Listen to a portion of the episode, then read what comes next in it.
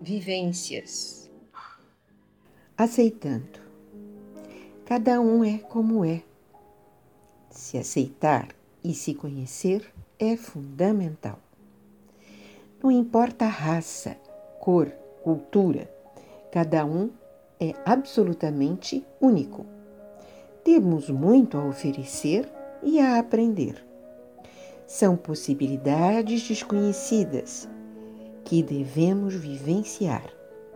O convite da vida é entrar nesta aventura, ir caminhando, sempre atenta e lentamente percebendo, atuando, interagindo.